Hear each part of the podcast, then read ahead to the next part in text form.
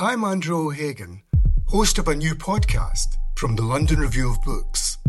It's about the bloodiest and most controversial event of the Falklands War the sinking of the General Belgrano. Margaret Thatcher was accused of a war crime. The truth would only emerge in the pages of a private diary. This is the Belgrano Diary. Listen wherever you get your podcasts. Twice, twice, Thank you very much. The clearest view of the Emperor of Japan is from the upper stories of one of the many high rise office buildings that line the avenues of Tokyo's government and business districts, overlooking the moats of the Imperial Palace. From there, even more starkly than on a map, the strangeness of the city structure becomes clear. Compared to a Versailles or a Buckingham Palace, or even the older royal residences in Kyoto, there is nothing palatial about the imperial home. It is a park, a shaggy forest of ponds and mixed trees, with a handful of modestly elegant modern buildings, an administrative block, and a few roads faintly visible in between. There used to be a nine hole golf course there, built in the 1920s by the then Crown Prince Hirohito, who took to the sport during a visit to Britain. But years later, so the story goes, the biologist emperor spotted a rare flower growing there and decreed that the links should be allowed to return to their natural state. The palace grounds occupy the core of the largest city in history. Even after three decades of stagnation, this is among the most valuable land in the world. At Japan's economic peak, during the 1980s, it was said that the 280 acres were worth as much as the entire state of California. The comparison is meaningless, of course, for this land can never be sold, developed, or by most people even walked upon. It's tempting to see in this priceless nothingness an image of its inhabitant. The imperial palace is a space rather than a place. Just as Japan's emperor is, in constitutional terms, the symbol of the state, gelded of pre war divinity and power. But like him, the palace grounds wield an influence far beyond their functional insignificance. Like a magnet, they transmit a field of force that ripples invisibly through the city around them. From the imperial centre, a whirl of moats and canals, partially filled in but still obvious on the map, spiral outwards to connect to the Sumida River. Uh, At a further remove is the circling Yamanote railway line. Aircraft flight paths, subway lines, and expressways are all carefully routed to avoid encroaching above, below, or upon the palace grounds. The city I'm talking about, Tokyo, offers this precious paradox, the French semiotician Roland Barthes observed 50 years ago. It does possess a centre, but this centre is empty. The entire city turns around a site both forbidden and indifferent.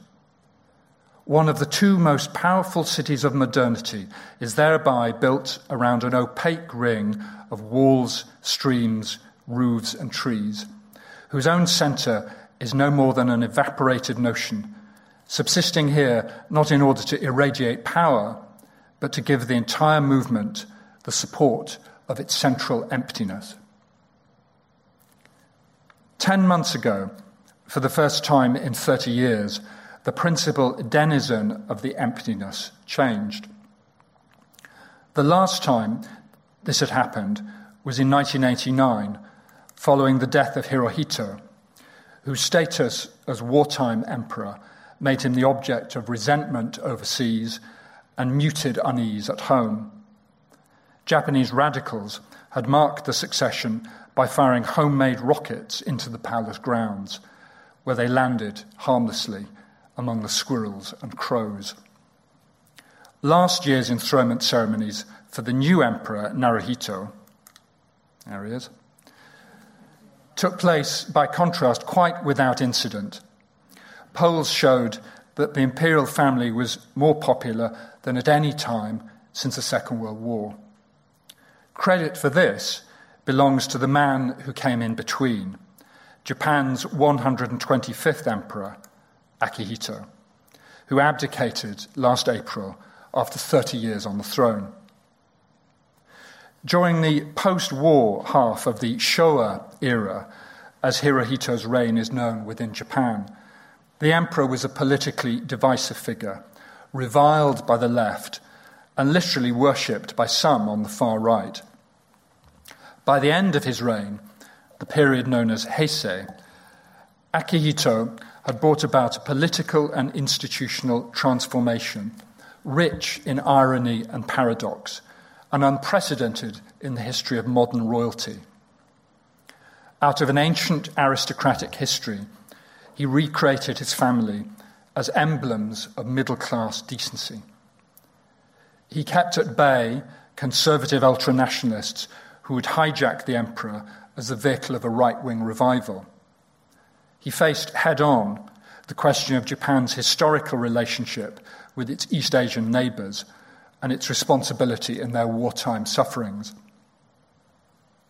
Despite his status as a constitutional monarch, explicitly barred from politics, Akihito established himself as representative of one of the dominant streams of political sentiment in post war Japan, although one that by the 21st century was becoming marginalized.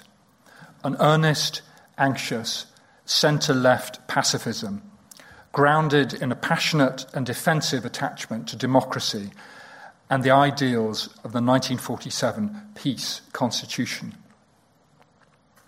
It would be wildly misleading to describe him as a radical or a socialist.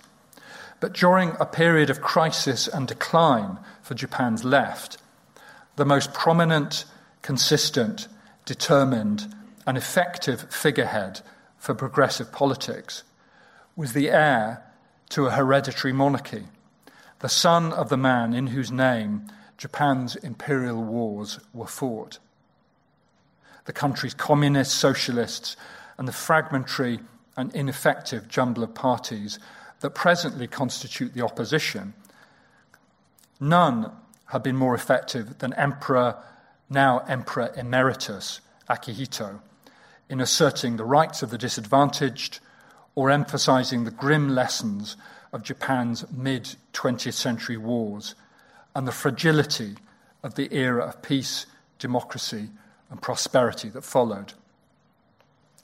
Most remarkably of all, he articulated all this indirectly. The post war constitution created by the victorious American occupation defines him, defines the emperor as the symbol of the state and of the unity of the people. He shall perform only such acts in matters of state as are provided for in this constitution and he shall not have powers related to government. In practice, this amounts to a constraint on political utterance far stricter than that imposed on other constitutional monarchies, such as Britain's. And Akihito faithfully avoided straying across this line. Instead, he communicated by a kind of code in the form of seemingly bland statements and innocent observations which nonetheless vibrated with implication and significance. Like many monarchs, Akihito and his empress Michiko became identifiable over the years by a personal style, as practiced and familiar in its own way as the British royal family's handbags, corgis, and stiff G&Ts. There were his double breasted suits and her old fashioned hats. There was their public demeanour, one of intense solicitousness and earnest courtesy. And then there were his enthusiasms, his love of tennis, of the cello, and above all, his scientific researches in the taxonomy of a small, unglamorous fish called the goby. Akihito's esoteric expertise is genuine. He has done painstaking work in distinguishing different goby species by minute comparison of their shoulder blades. It's an appealing, almost Pythonesque image. The doughty boffin emperor, ensconced in his palace, happily picking through fish bones. And yet, few modern monarchs have been more burdened by care, both about the present and future of the imperial institution, and about generational conflict, mental illness, and personal unhappiness within his immediate family, much of it suffered by its women. The theme that has run through Akihito's life is war, the horrors it inflicts, and the duty to prevent its recurrence. He was born in 1933, the year Japan withdrew from the League of Nations following its invasion of Manchuria, and he spent the Second World War as a privileged evacuee. He returned to a defeated city burned flat by incendiary bombing. On his 15th birthday, in 1948, the wartime Prime Minister Hideki Tojo and six other convicted war criminals were hanged by an American executioner at Sugamo prison. He was the first emperor to receive a conventional education at Gakushūin, Japan's grandest school. Among his English tutors was Elizabeth Vining, an American Quaker who bestowed on him the classroom nickname Jimmy. There's Jimmy and, and Mrs. Vining. His interests in those days were almost entirely confined to fish, she wrote later, and I felt they needed broadening. The influence of this American pacifist on the young prince was resentfully regarded by right wing intellectuals. One of them would later complain that Jimmy Akihito, had contracted a spiritual and intellectual fungus from his tutor. His father, Hirohito, was never an active war commander or strategist, but modern scholarship makes it clear that far from opposing the Pacific War, he only ever opposed losing it. From the day of Japan's surrender, however, there had been a feverish effort not only to exculpate Hirohito for responsibility in the war, but to depict him as a pacifist who, by his surrender, personally saved his unhappy people from annihilation. Having emerged from the war unhanged and undeposed, Hirohito spent the rest of his reign publicly playing the role of a constitutional monarch, while routinely sticking in his oar behind the scenes to question the appointment of ministers or encourage measures against communists. From early on, however, his son not only met the technical requirements of the post war settlement, but helped to define and embody it. The decisive moment was his marriage in 1959 to Michiko Shoda, the beautiful Catholic educated daughter of a flower magnate. Although technically a commoner, Michiko was a child of wealth and privilege. But the couple quickly created themselves as emblems of cheerful middle class consumerism. The lovely crown princess was photographed in her pinny, standing in the kitchen among her appliances, and beside her husband holding hands as they danced on ice, or playing with their young children on the beach. Akihito's covert engagement with politics has attracted more attention, but this was arguably the greater achievement to fashion a hereditary monarchy completely purged of grandeur and hauteur. The pre war emperors were magically remote personalities, figuratively above the clouds. When Hirohito gave his famous surrender broadcast on the 15th of August 1945, Many Japanese, huddled round their radios, had only a broad sense of what he was saying because his stylized delivery and imperial diction, laden with poeticisms, was so far from standard speech. The personal manner of Akihito's family is difficult to describe because they're a long way from being easy, affable, or conventionally charming. My own encounters with them have been limited to the press conferences that they routinely give for their birthdays and before making overseas trips. At one of these, I stood in a line with my fellow correspondents to be greeted by the then Crown Prince Naruhito and Crown Princess Masako. Various impressions registered from the fleeting handshake. The noticeable difference in their height. She's a few inches taller than he, a fact disguised in public. The fact that all of us inexplicably felt the need to whisper. And the strange atmosphere which members of the imperial family seemed to carry around with them, a gentle and well meaning strain.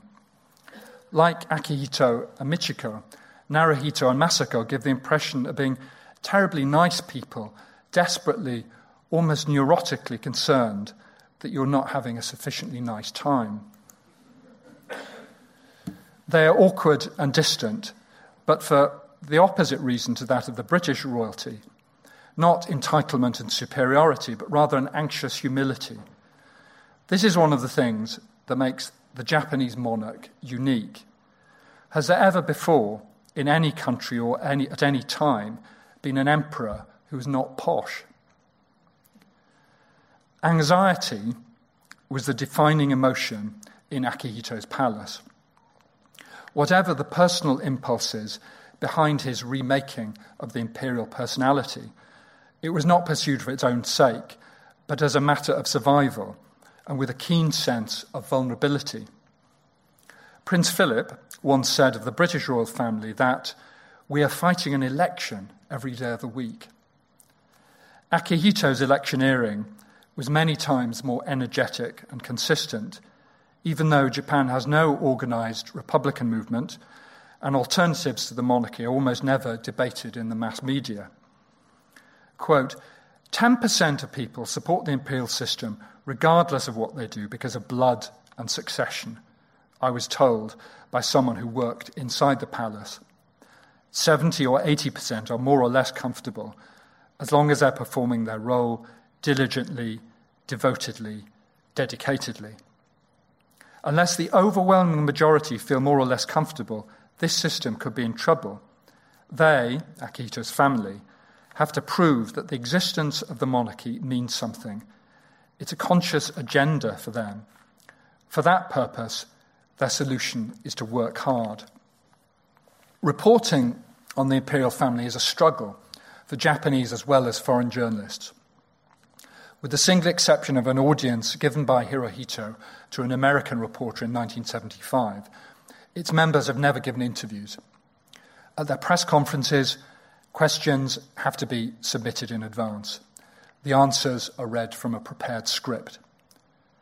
Relations with the media, as with all other aspects of their lives, are regulated by the Imperial Household Agency, a conservative organization staffed by bureaucrats of mediocre ability and well developed arrogance. But senior positions in the IHA are filled from other government departments including the Ministry of Foreign Affairs. And among these appointees are shrewd, broad minded, and courteous men, they're inevitably men, eager to talk about their work and the monarch whom they serve.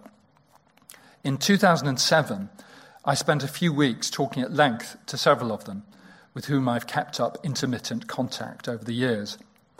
They were far from being detached and objective observers, but they conveyed vividly the strangeness of the life lived by the emperor and empress, different in almost all ways from foreign royalty. Let's go back to that slide. It's a bit more interesting to look at.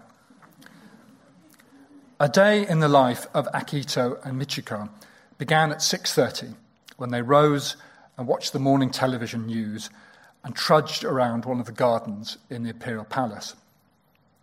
The old palace buildings had been destroyed by American incendiary bombs.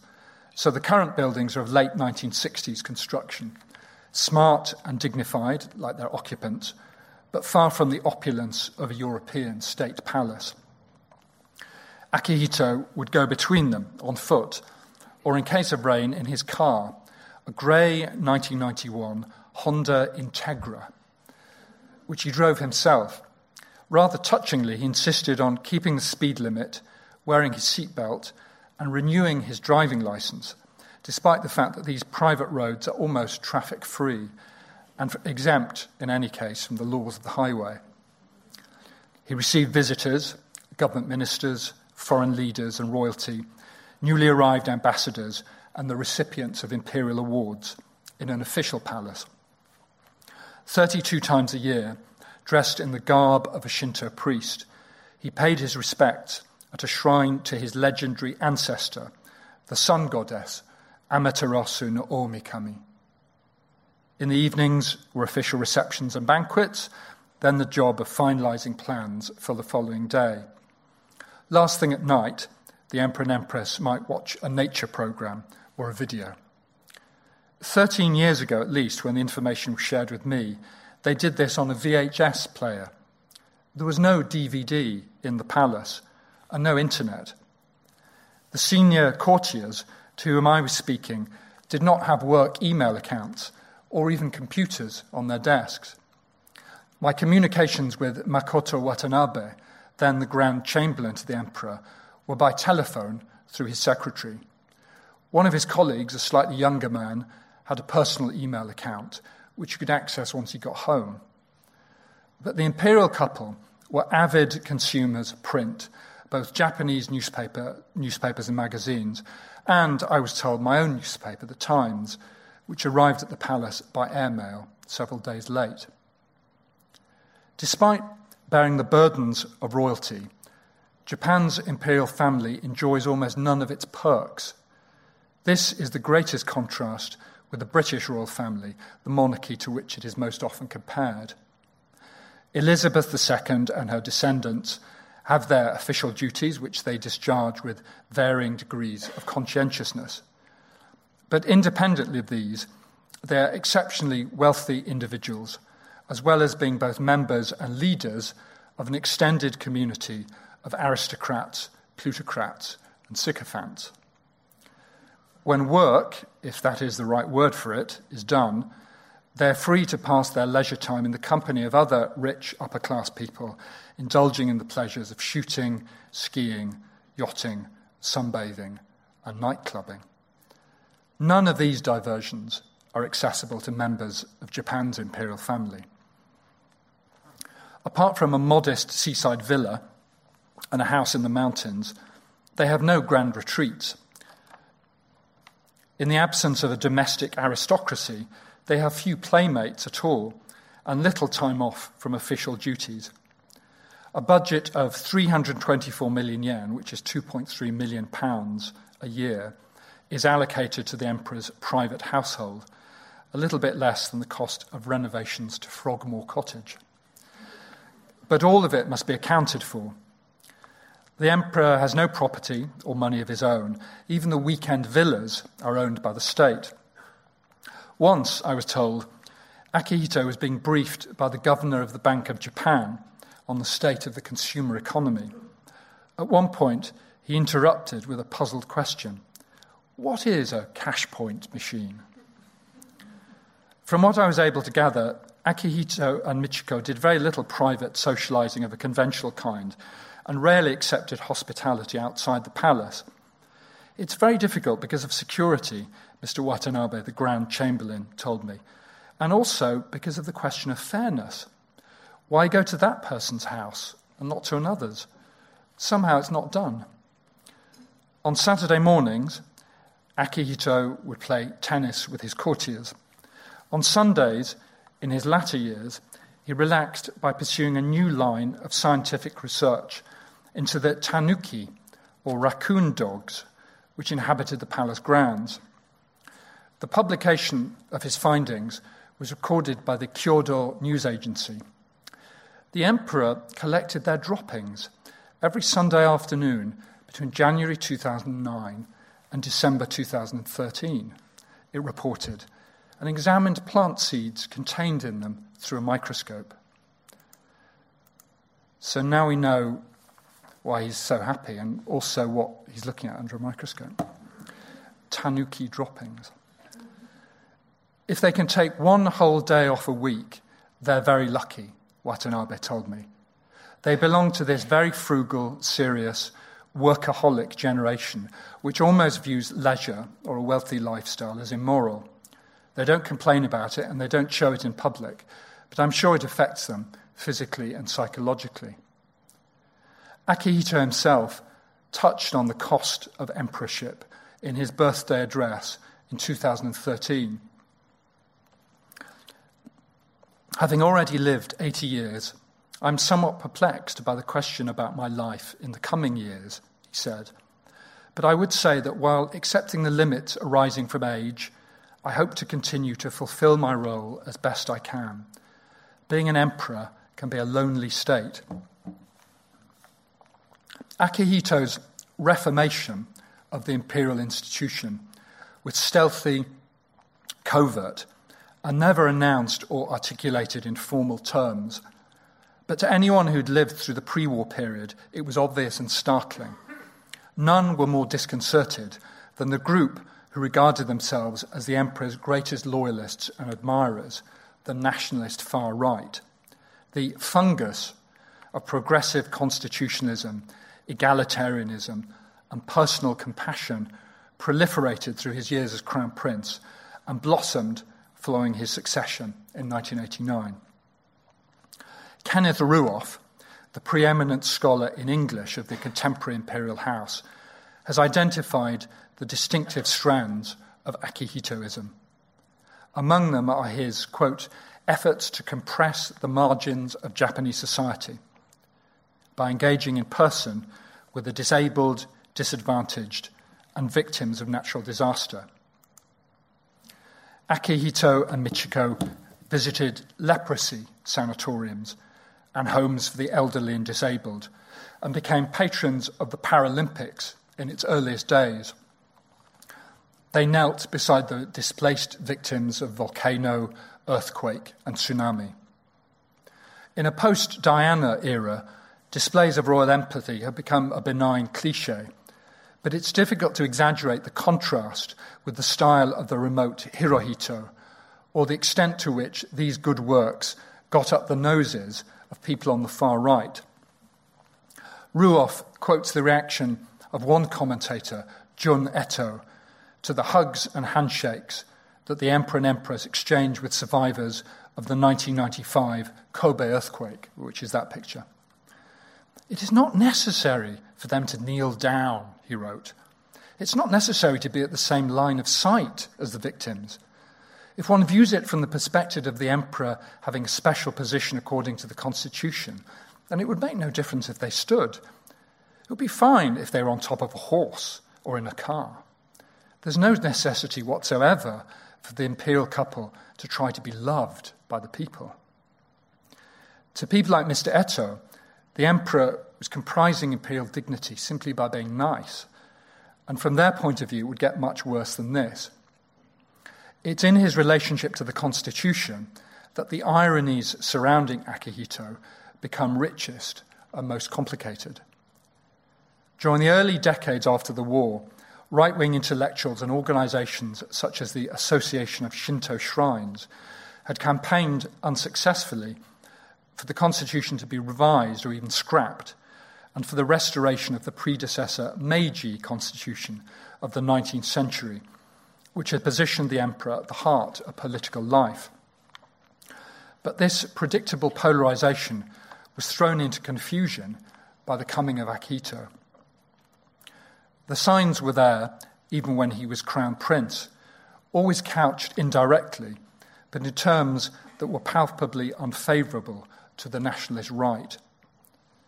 Terms such as peace country and culture country that were widely used immediately after the war make people of my generation nostalgic, he said in 1974.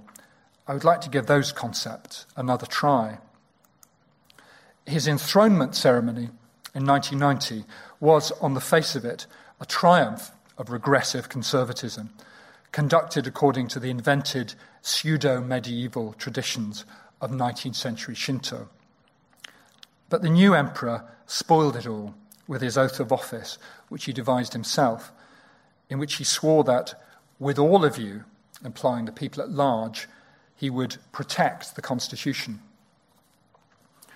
Early on in his reign, he addressed the question of Japanese responsibility in the brutal conquest and colonization of the territories of East Asia. Legal responsibility and matters of reparations had been settled in the formal treaties painstakingly negotiated in three decades after the war. By the time of Akihito's succession, Japan had become the second richest country in the world, the richest in Asia, and a bountiful provider of development aid to the peoples whom it had formerly tyrannized. Japanese consumer products, especially automobiles and electronics, as well as industrial technology and management techniques, were already a central part of people's lives all over the world. During the course of the Heisei period, Japanese cultural products, including food, whiskey, fashion, architecture, film, television drama, fiction, comics, computer games, pop music, art, and photography, became adored all over the world. The notion of Japanese as a cruel race, the unquestioned assumption of many people of my grandfather's generation, all but evaporated in the West, to be replaced by new and overwhelmingly positive associations of stylishness, sophistication, creativity, and cool. But in East Asia, these ideas continued to exist side by side. There are many Chinese and South Koreans who love ramen, manga, Uniqlo, and Haruki Murakami, who hop over to Tokyo or Fukuoka whenever they can to shop and eat, but who see no reason to regard the Japanese of today as fundamentally different from those who murdered, raped, and enslaved their forebears during the 1930s and 1940s. Japanese have failed in the task so successfully accomplished by Germans of persuading their former enemies that they're sorry. Much of this has to do with the survival of the imperial house. Japan changed in fundamental and irreversible ways during the US occupation from 1945 to 1952, but there were powerful continuities. The intensifying Cold War and the outbreak of hot war in Korea in 1950 led the Americans to unpurge middle ranking conservative politicians and bureaucrats whose status as anti communist reactionaries had suddenly become a positive asset. The occupiers actively endorsed the ludicrous portrayal of Hirohito as a helpless hostage of evil militarists whom he finally and heroic, over whom he finally and heroically prevailed. If the emperor, the man in whose name the war had been fought, was the blameless victim of a small clique of manipulators, then it was natural for many of his people to regard themselves in the same way. The war's final act, the unprecedented horror of Hiroshima and Nagasaki, enhanced this sense of victimhood. It made it easy for individual Japanese to avoid reflection on small ways in which almost all of them had colluded, actively as well as passively, in the wartime regime. Why didn't the Japanese people try to pursue the emperor's war responsibility? asked the film critic Tadao Sato, as quoted by Ruoff. For the vast majority of the people, the easiest way to exonerate themselves of war responsibility was to exonerate the emperor. Akihito never contradicted the established view of the official view of his father.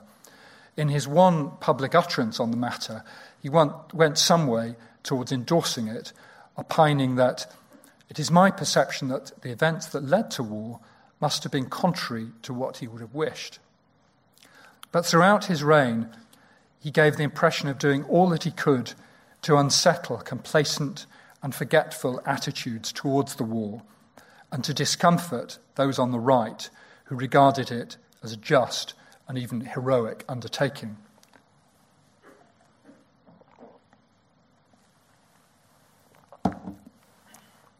He accomplished this partly by the simple device of turning up at the site of some of the war's foulest battles. In 1995, he visited Hiroshima and Nagasaki in the 50th anniversary year of their destruction, as his father had done in the early post war years. But he also went to places where Hirohito would never have dreamed of showing his face. He returned repeatedly to Okinawa, the site of the war's deadliest battle, and the only place in the home islands where large numbers of civilians faced and died during enemy invasion. In 1994, he flew to Iwo Jima, the tiny volcanic island where only 200 of the 21,000 strong Japanese garrison had survived.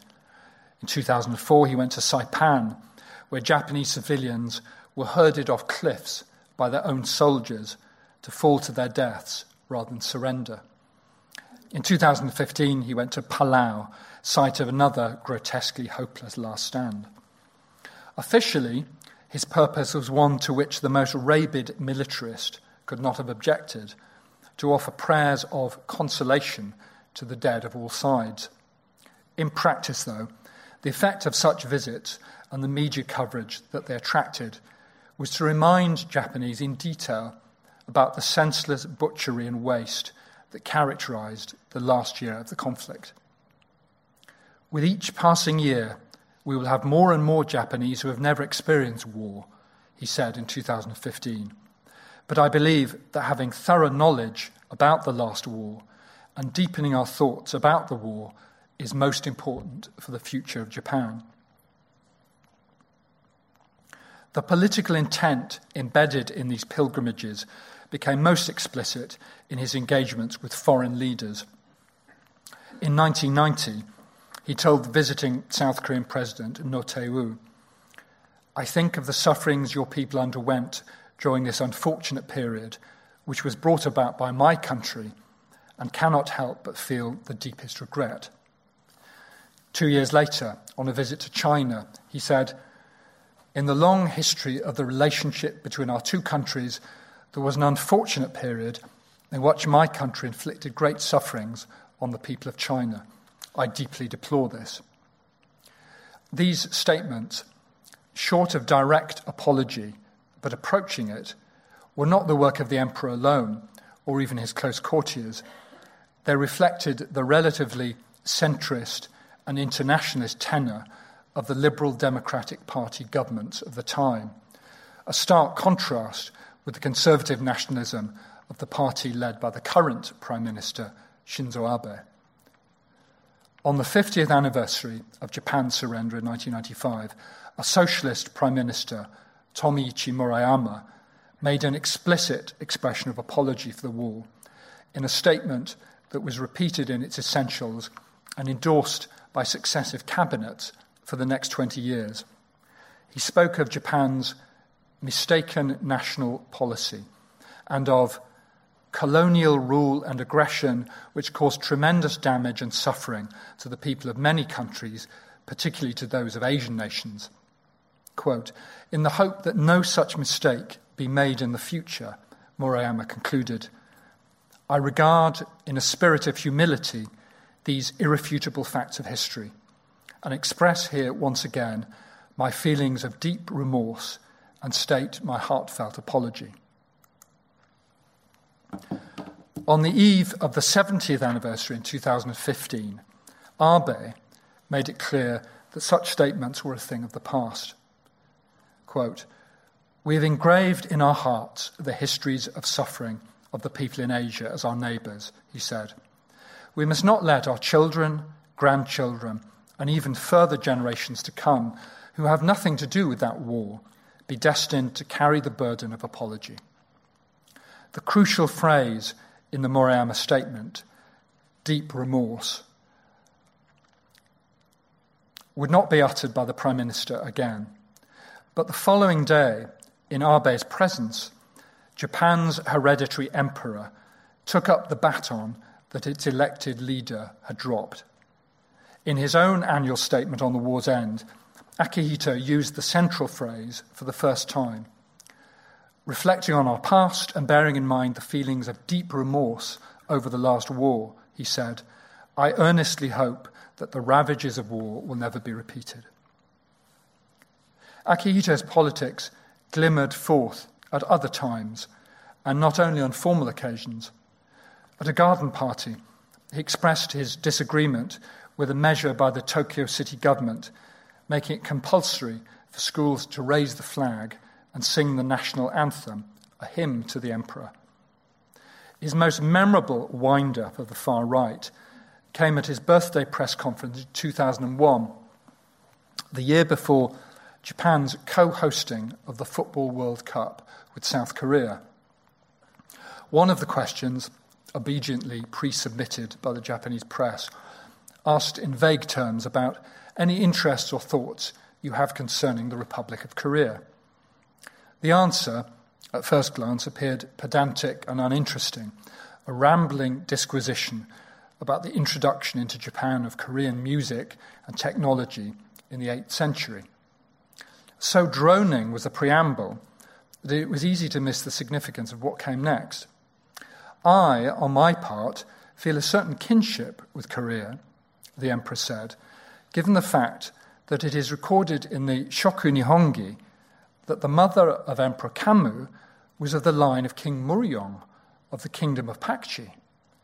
King Songmyong, son of King Muryong, is recognized as the one who introduced Buddhism to Japan. That's Emperor Kammu. The Shoku Nihongi are ancient imperial chronicles. Kammu and Muryong were ancient monarchs of Japan and Korea. Veiled in the historical verbiage was a factual observation that was also a rebuke to all those espousing myths of Japanese racial uniqueness and purity. Not only had Japan borrowed richly from its neighbour, but 75 generations back, Akihito's direct forebear was a Korean. So Kammu's mum was a Korean. It is regrettable, however, that Japan's exchanges with Korea have not all been of this kind, Akihito concluded. This is something that we should never forget. The statement made front page news in Seoul, but was all but ignored by Japanese journalists who seemed to struggle to know what to make of it. But to the people to whom it was directed, but the people to whom it was directed, they knew. The dismay of the far right expressed itself in ironic ways.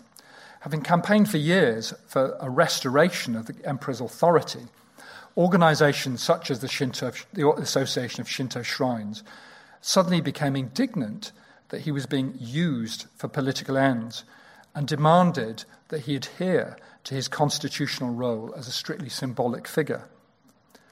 Their horror at the realization that the emperor was not an imperialist can only be imagined. It was not manifested directly, of course. Emperor worshippers, by definition, cannot criticize the object of their devotion. Their target, instead, was the next thing to him his wife, Michiko.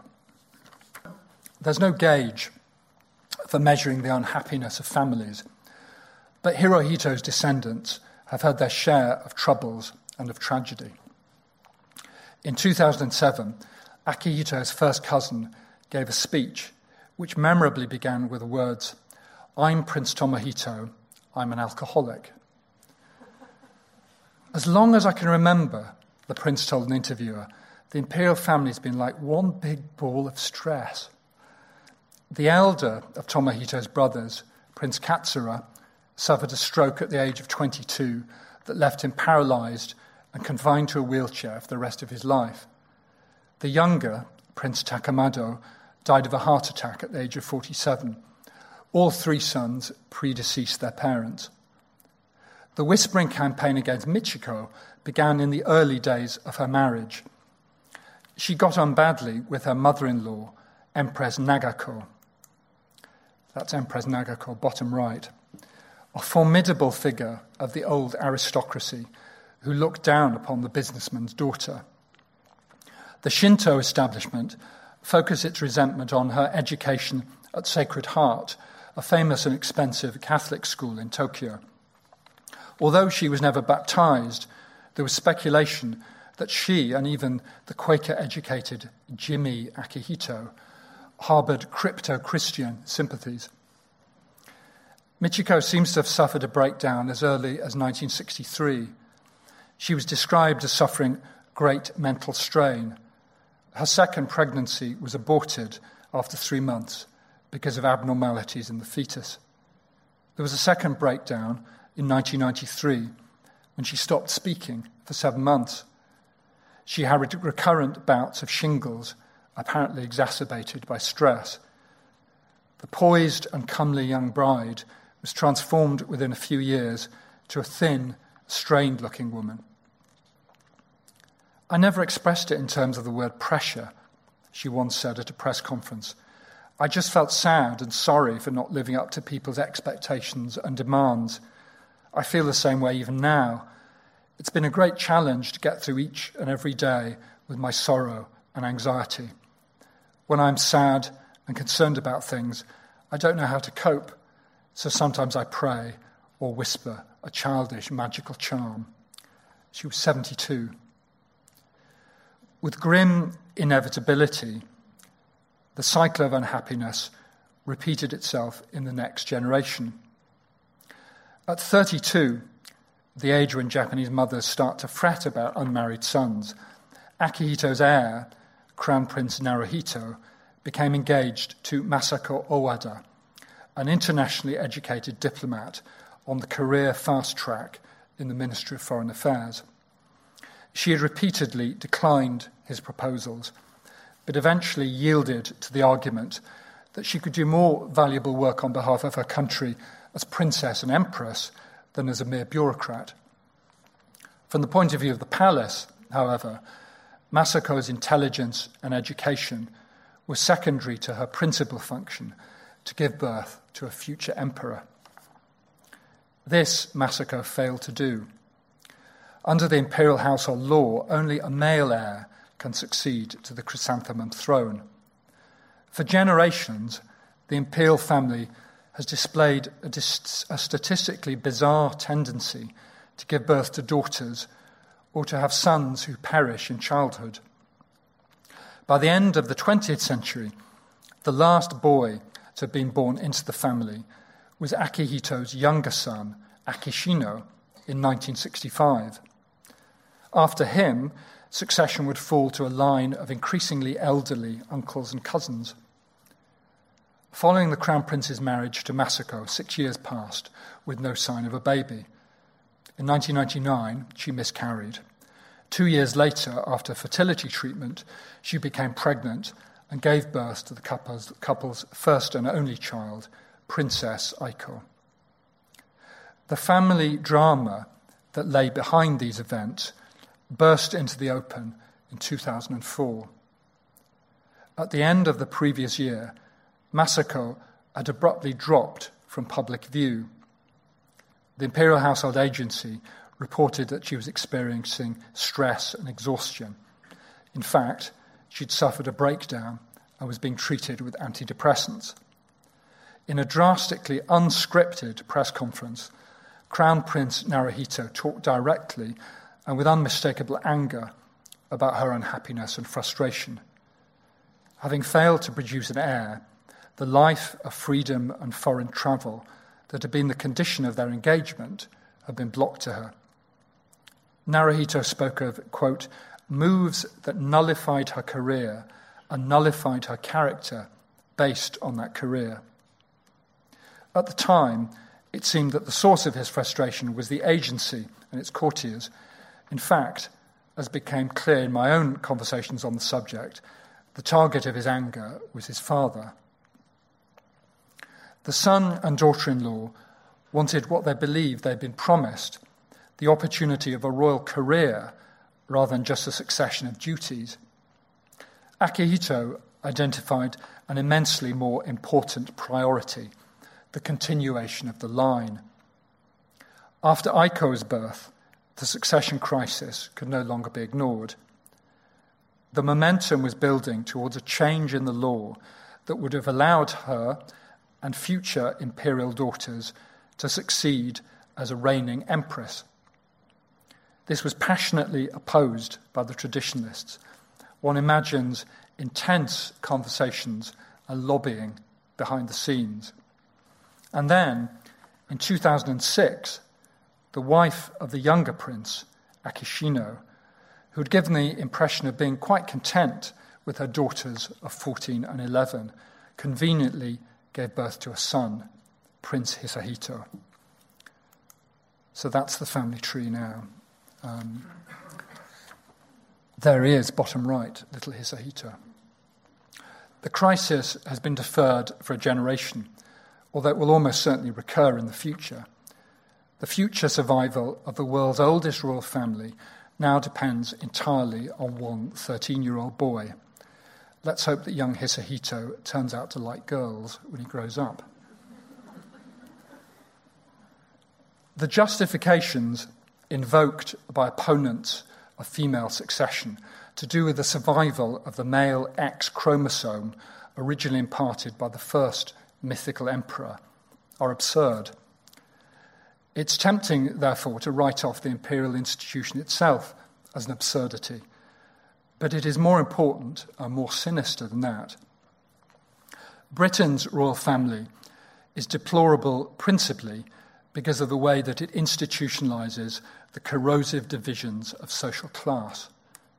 Japan's imperial house does damage of a different kind.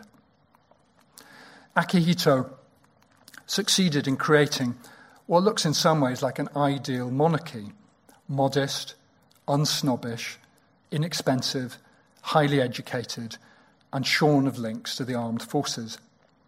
But the virtues that he represented of pacifism, liberalism, democracy, and respect for science do not need a hereditary institution to support them.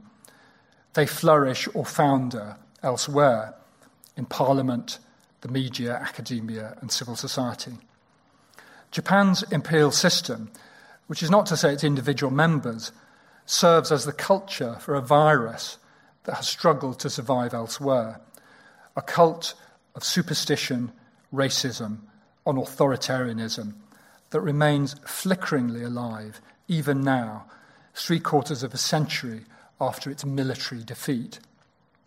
Akihito contained the infection during his reign, but for all his scientific expertise, he was not able to devise the vaccine for it.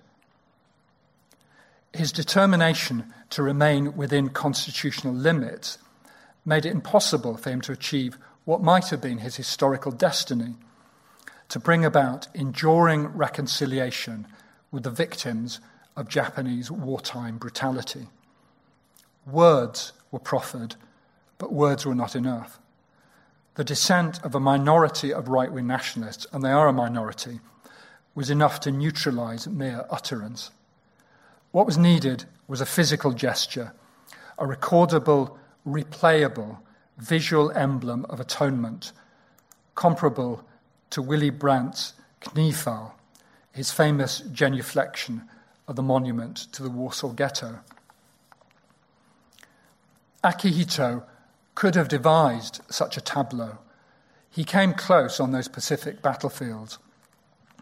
But by the 21st century, such a gesture was no longer required by people in the West. To carry any of the necessary meaning, it would have had to be made in Asia it would have had to be made in China. No post war government had the conviction or courage to make real such a moment. And Akihito's self defined role as protector of the Constitution made it impossible by definition to step outside its strictures unaccompanied. It's one of Japan's greatest failures in 75 years of post war success that it remains unreconciled with the countries in the world with which it has the closest physical, linguistic, and cultural proximities. The tragedy is that it is now too late, simply because everyone who carried individual responsibility for the war is dead or soon will be.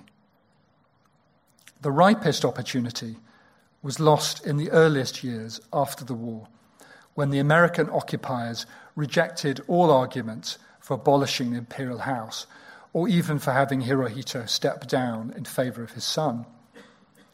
It's tempting to see Akihito's abdication last year as a covert message of reproach directed at his own dead father. Yet even he could not allow himself to permit the imperial family to do what its own patterns of birth have been trying to achieve for, generations a peaceful, natural extinction, smothered sublimely in a surplus of women. If you ask me what the imperial family is all about, and I think and think and think about it, the very final conclusion is that our meaning lies in our simply existing. The alcoholic prince, Tomohito, said. The imperial family, he concluded, could discharge its duty simply by, quote, waking up in the morning, eating breakfast, eating lunch, eating dinner, then going to sleep, repeating that 365 days a year. Akihito, when he was still crown prince, considered another possibility, only to dismiss it. Constitutionally, in a sense, it would be best for the imperial family members to be robots, he said. But I don't think it would be best for us to be robots. That is the difficult part. Thank you.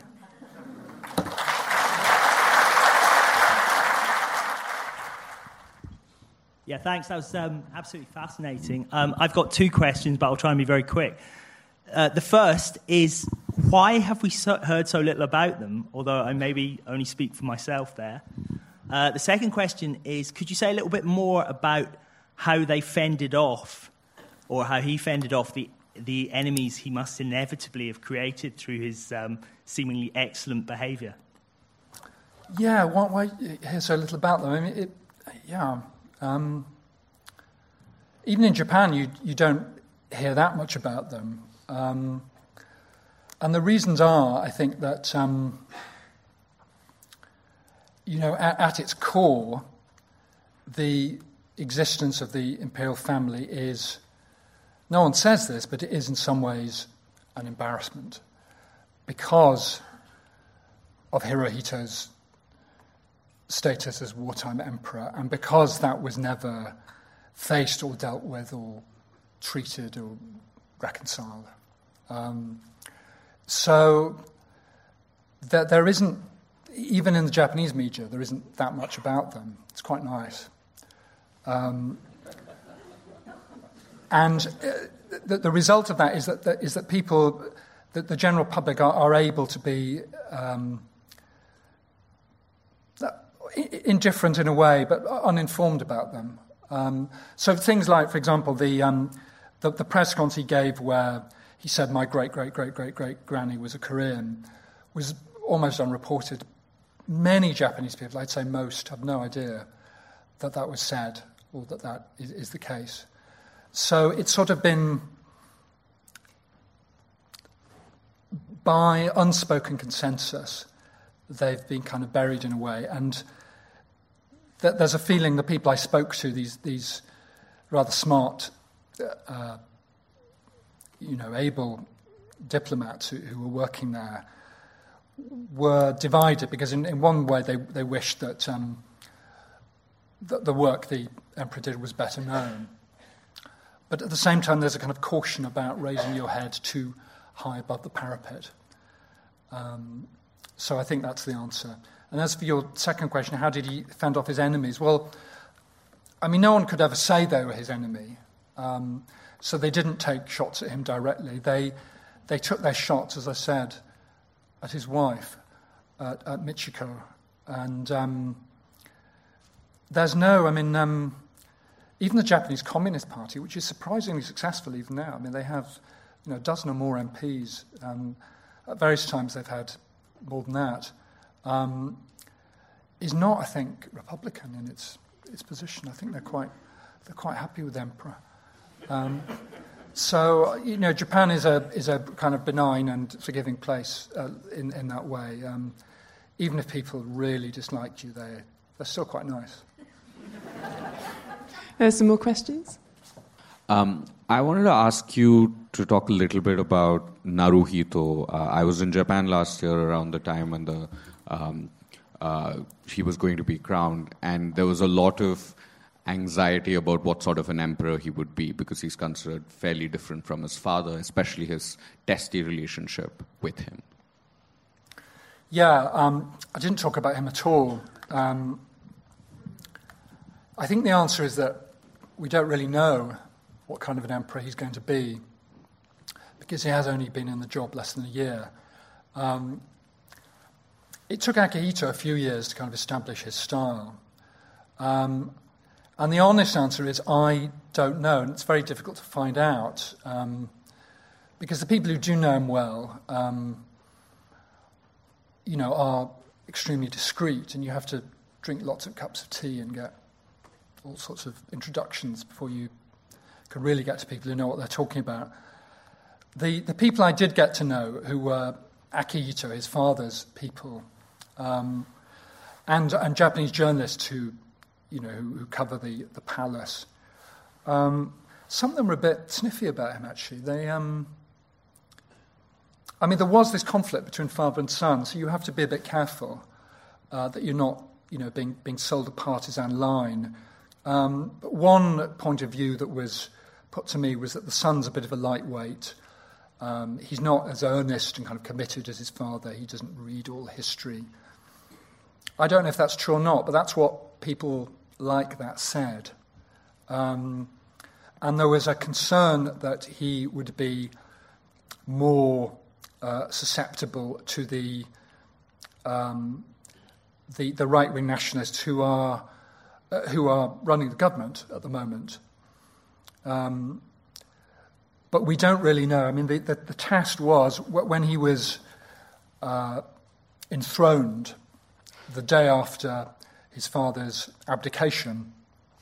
There's a ceremony, I showed the, the picture of it, where he dresses up in the Shinto gear and climbs into a, a kind of 7th century sort of box. And there he reads out a brief declaration, which uh, Akihito devised himself, and I think Naruhito did the same. And Naruhito's words were very similar to his father's. Um, his father said that he wanted to protect the Constitution. I think Naruhito used a slightly less assertive word than protect. I can't remember what it was now. Um, you know, in, in judging these things, you're, um, it's like kind of Kremlinology in the, in the old days. You're, you know, making very fine judgments about words that are sometimes ambiguous. So the answer is I don't know, and it's I think too difficult to judge. He'll be under more pressure from the government. I mean, um, this is a you know very conservative government, and they are the government. Um, I, I, think they'd be too clever to try and you know use him in obvious ways, but the influence is there anyway. Um, I was wondering uh, about the Kunaicho, about the Imperial Household Agency. There's this stereotype, as far as I can tell, that, that they control everything. Um, that whatever the whatever the emperor does, it's actually apart from these, you know, vague wordings that like uh, um, it's, it's, not the emperor's decision; it's actually the imperial household agency's decision, and they hold ultimate power over the emperor, what he can and what he can't do to what extent is that true? To what extent does the household agency actually control what goes on and what can and can't be done by the emperor? And to what extent is that actually the emperor and the imperial family themselves? And to what extent is that the government? And etc. etc. etc. Wondering yeah, that balance question. of power. Yeah. Um, do you want to take a, another? You take another one. Yeah. Oh, uh, there's one there just behind you if you pass the mic back. Yes, um, I was wondering is abdication um, an unusual occurrence? Has it ever happened before in the imperial family? Okay. Um, well, to answer the first question, yeah, it's, um, it's difficult to know. Um, I mean, there is, there is the law, uh, and the Constitution, which says the emperor can't be involved in government. There, there are the laws about, uh, you know, how which govern succession, budgets, things like that. Everything else is is up for negotiation, and you know, it's negotiated between the, the individuals um, who are, in theory, uh, you know, objects of, of, respect and a certain authority, and, and then a, a bureaucracy. Um, uh, you know, I'm sure that it's a um, it's an unspoken day-to-day negotiation. Um, and I think the and it's probably a negotiation between the, the sort of annoying paper pushers who I was talking about and the the more interesting um, uh, talented people who are in the in the senior positions. Um, I, I mean, Akihito clearly was was able, in, in some ways, to express his his view of, of history and, and, and politics to some extent. Um, and, and Naruhito as well, the, the, the son, um, at that moment I described, um, visibly expressed his anger and went drastically off script. So it doesn't happen very often, but it, it can happen. Um, I mean, being, um, it's true to some extent in all societies, but being, being Japanese, and, and certainly working within Japanese institutions, there are these sort of pressures working on you all the time, and the degree to which individuals can stand out is is limited sometimes. Um, so sorry, that's not a very clear answer. The honest answer is I, I don't know. It's difficult to say. Um, the, the, second question about abdication, um, yeah, it, it is unusual. I mean, there've been I'm trying to remember now. I think there have been maybe six, eight abdications before in 126 generations. Um, the last one was in the 18th century. So for this one, they had to pass a special law to allow the emperor to abdicate. I mean, that is an example, to go back to your question, of, uh, of the emperor asserting himself. He was worn out, he was exhausted, um, he wanted to retire. There was no way for him to do that. So he gave a, um, a, a, televised message one day, which he'd almost never done before, where he essentially said he wanted to do this. And then the politicians, you know, the government had to, to bring it about. But what they were worried was that if they changed the imperial household law permanently to allow emperors to abdicate when they're worn out, that that would open the floodgates and then people would want to be changing other aspects of the imperial household law, including female succession. So they passed a law that said, essentially said, this guy Akihito can abdicate, that's it, and then it's, then it's over. Hi. Um, I'm wondering uh, if you could speak about the relationship between um, Akihito and uh, the left, because you touched on left um, political opposition maybe being a bit divided. And I was wondering whether um, Akihito and his um, behavior with um, meeting more of the common people, whether that occupied a space that um, maybe would have been filled by a leftist leader, which perhaps could have united the opposition. So I'm interested in the relationship between that and the political left. And the other one back here. Um, I understand that decisions made about education of future emperors are very considered and very loaded, and you've touched on that slightly in your talk today. I wonder if you could comment about educational decisions made about Naruhito's education and who made them. About the education of, of the emperors? Yeah. Okay. Um, yeah, the question about the left. Um, the left in Japan is just a disaster. It's hopeless. Um, I mean, the, the, you know, there's a lot of um, uh, people often ask the question, well, why, why has Japanese politics turned t- turned to the right? You have this uh, this Prime Minister Shinzo Abe, who's um, who's a conservative nationalist and um, uh, and keeps being re-elected and you know, dominates politics, despite being really quite mediocre um, in terms of his intellectual capacities and, and also his kind of political skills. And the answer is um, not that he's particularly good, but that the left are so hopeless. Um, it, it's a you know, complicated question, perhaps for another lecture, as to why that is. Um, but there is, there is, certainly is a space um, and I wouldn't say that Akihito filled it. He didn't, wasn't allowed to do that. He didn't try to do that.